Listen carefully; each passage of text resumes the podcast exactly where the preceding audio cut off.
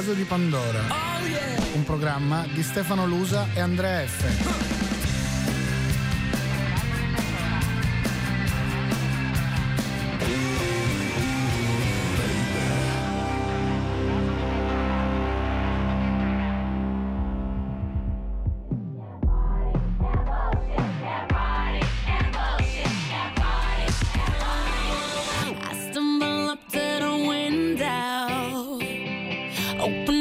curtains, the blind and light.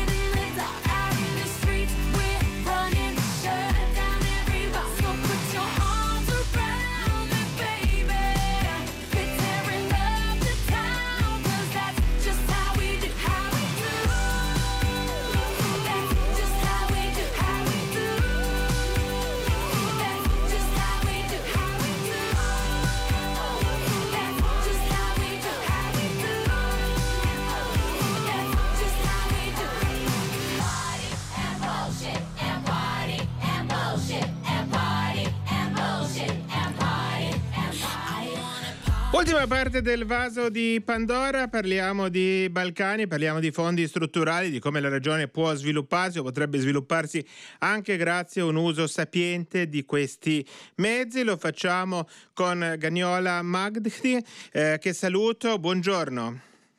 Buongiorno dall'Albania questa volta. Ecco, questa volta, dal, questa volta dall'Albania mi pare che eh, quella dei fondi strutturali sia una grande sfida no? che tutta l'area dei Balcani deve saper cogliere per poter, eh, per poter portare insomma, eh, lo sviluppo necessario per essere al passo con gli altri.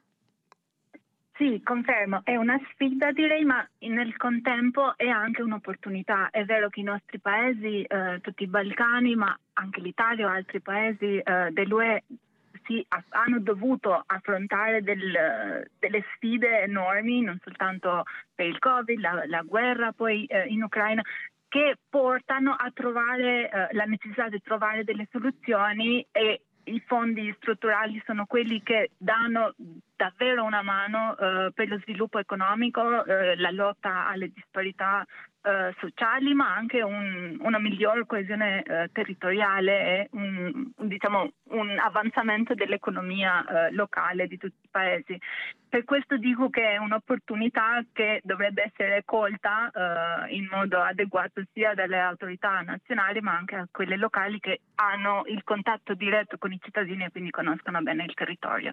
Ecco una cosa molto interessante eh, è quella, eh, ad esempio, dei, dei, fondi dati spesi e non spesi per l'adeguamento della rete, della rete internet. No, quella della, della velocità è uno dei, eh, dei punti mh, focali, sia dalla velocità, insomma, che i collegamenti ci sono nei singoli eh, paesi, ma anche le differenze tra città e campagna. No? Quando andiamo a vedere le, eh, le cartine, vediamo che quelli messi meglio sono gli spagnoli e i francesi, quelli messi peggio sono i eh, montenegrini, eh, scusa, i, i, i macedoni del nord, dove insomma la rete viaggia quasi dieci volte più lentamente.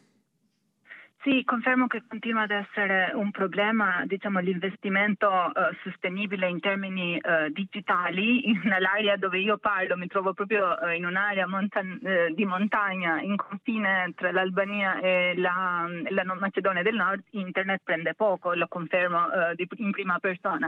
Però direi anche che serve anche un, un, un investimento e anche un awareness, lo posso dire in inglese, non mi viene il termine in italiano, quindi uh, da parte de, uh, delle autorità uh, e un maggior focus, ma penso che questo settennato che è appena cominciato l'anno scorso sarà dedicato appunto al, allo sviluppo digitale, dell'infrastruttura digitale, anche quello del, del, del verde, dell'Europa Green e quindi penso che sia un, un'area prioritaria che dovrebbe essere presa in considerazione. I dati non sono soddisfacenti, ma devono servire appunto come spunto per investire e eh, prioritizzare eh, questo aspetto che poi porta a uno sviluppo locale e anche un cambiamento eh, delle società locali.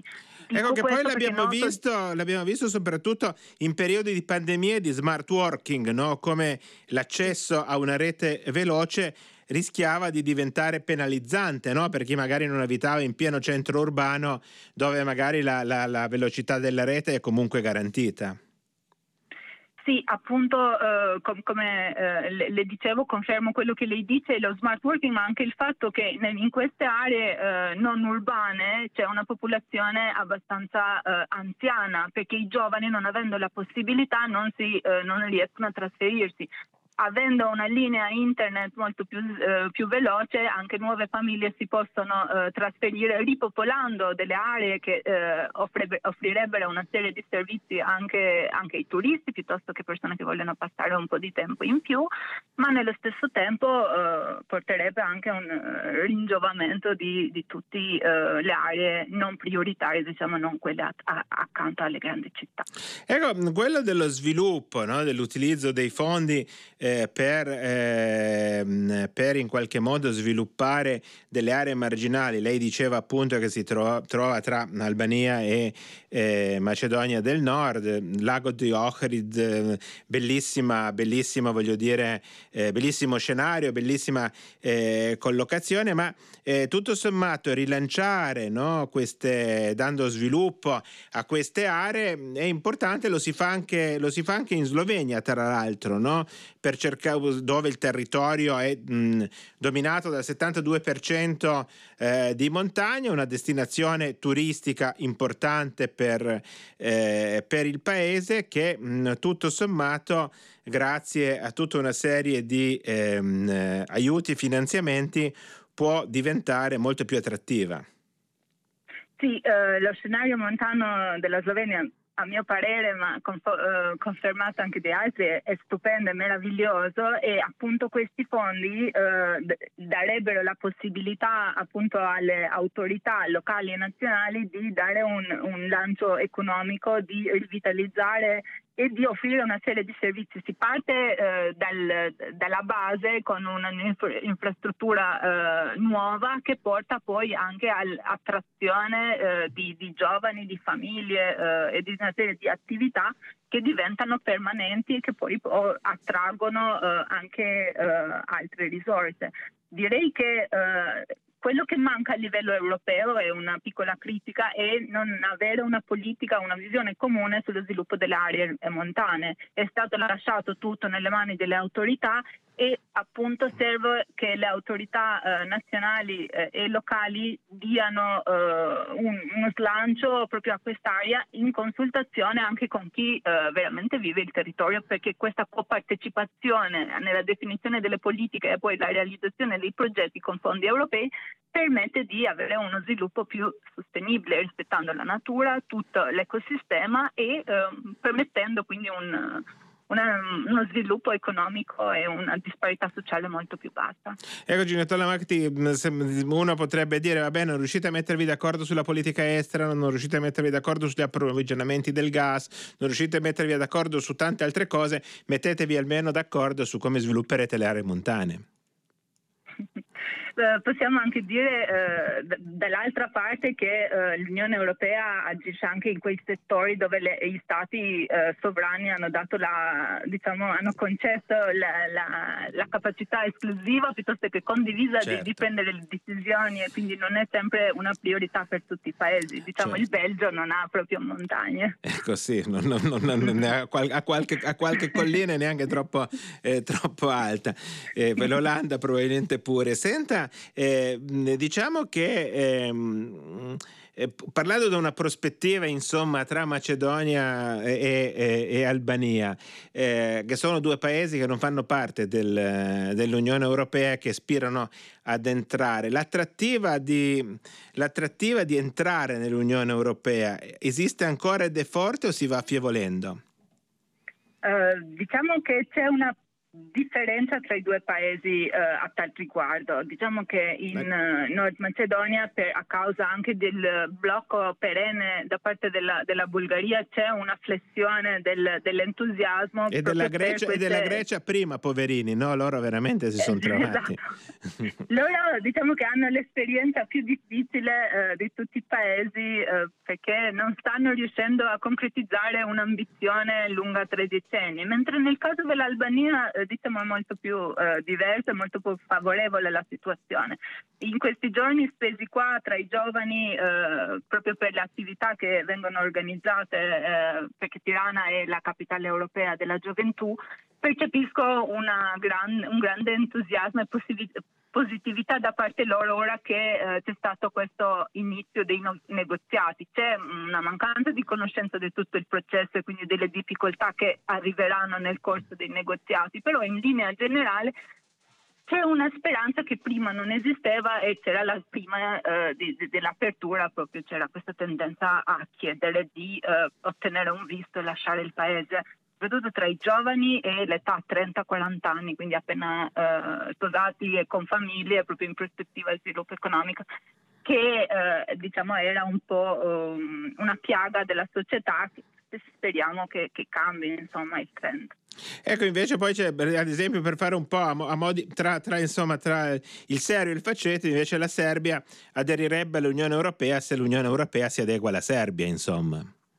Esatto, nel caso della Serbia è un altro caso abbastanza specifico, ma oltre eh, i rapporti, se prendiamo l'aspetto della politica estera, i rapporti tra i serbi e i russi, eh, che è molto sensibile in questo, in questo, momento, da albanese in questo caso direi che anche la questione del Kosovo è un'interpretazione chiara di cosa significa normalizzazione e quale sarà la, la conclusione di questo lungo processo sia eh, essenziale per eh, un, eh, un, percorso europeo, per la concretizzazione del percorso europeo de, della Serbia, perché senza un riconoscimento da entrambi gli stati penso che sia un po' difficile. Questo può incidere poi eh, nella, nel supporto popolare al, all'ingresso nell'Unione Europea nel lungo, lungo periodo, perché la gente poi eh, si può anche un po' stancare diciamo, da questi problemi processi politici molto lunghi. Ecco, è quello che viene detto spesso, no? che mh, proprio la lunghezza del processo e la mancanza di una, di una prospettiva, di una data certa eh, per, eh, per, l'allargamento diventa un problema no? nella gestione. Ce l'abbiamo visto anche con la Turchia, no?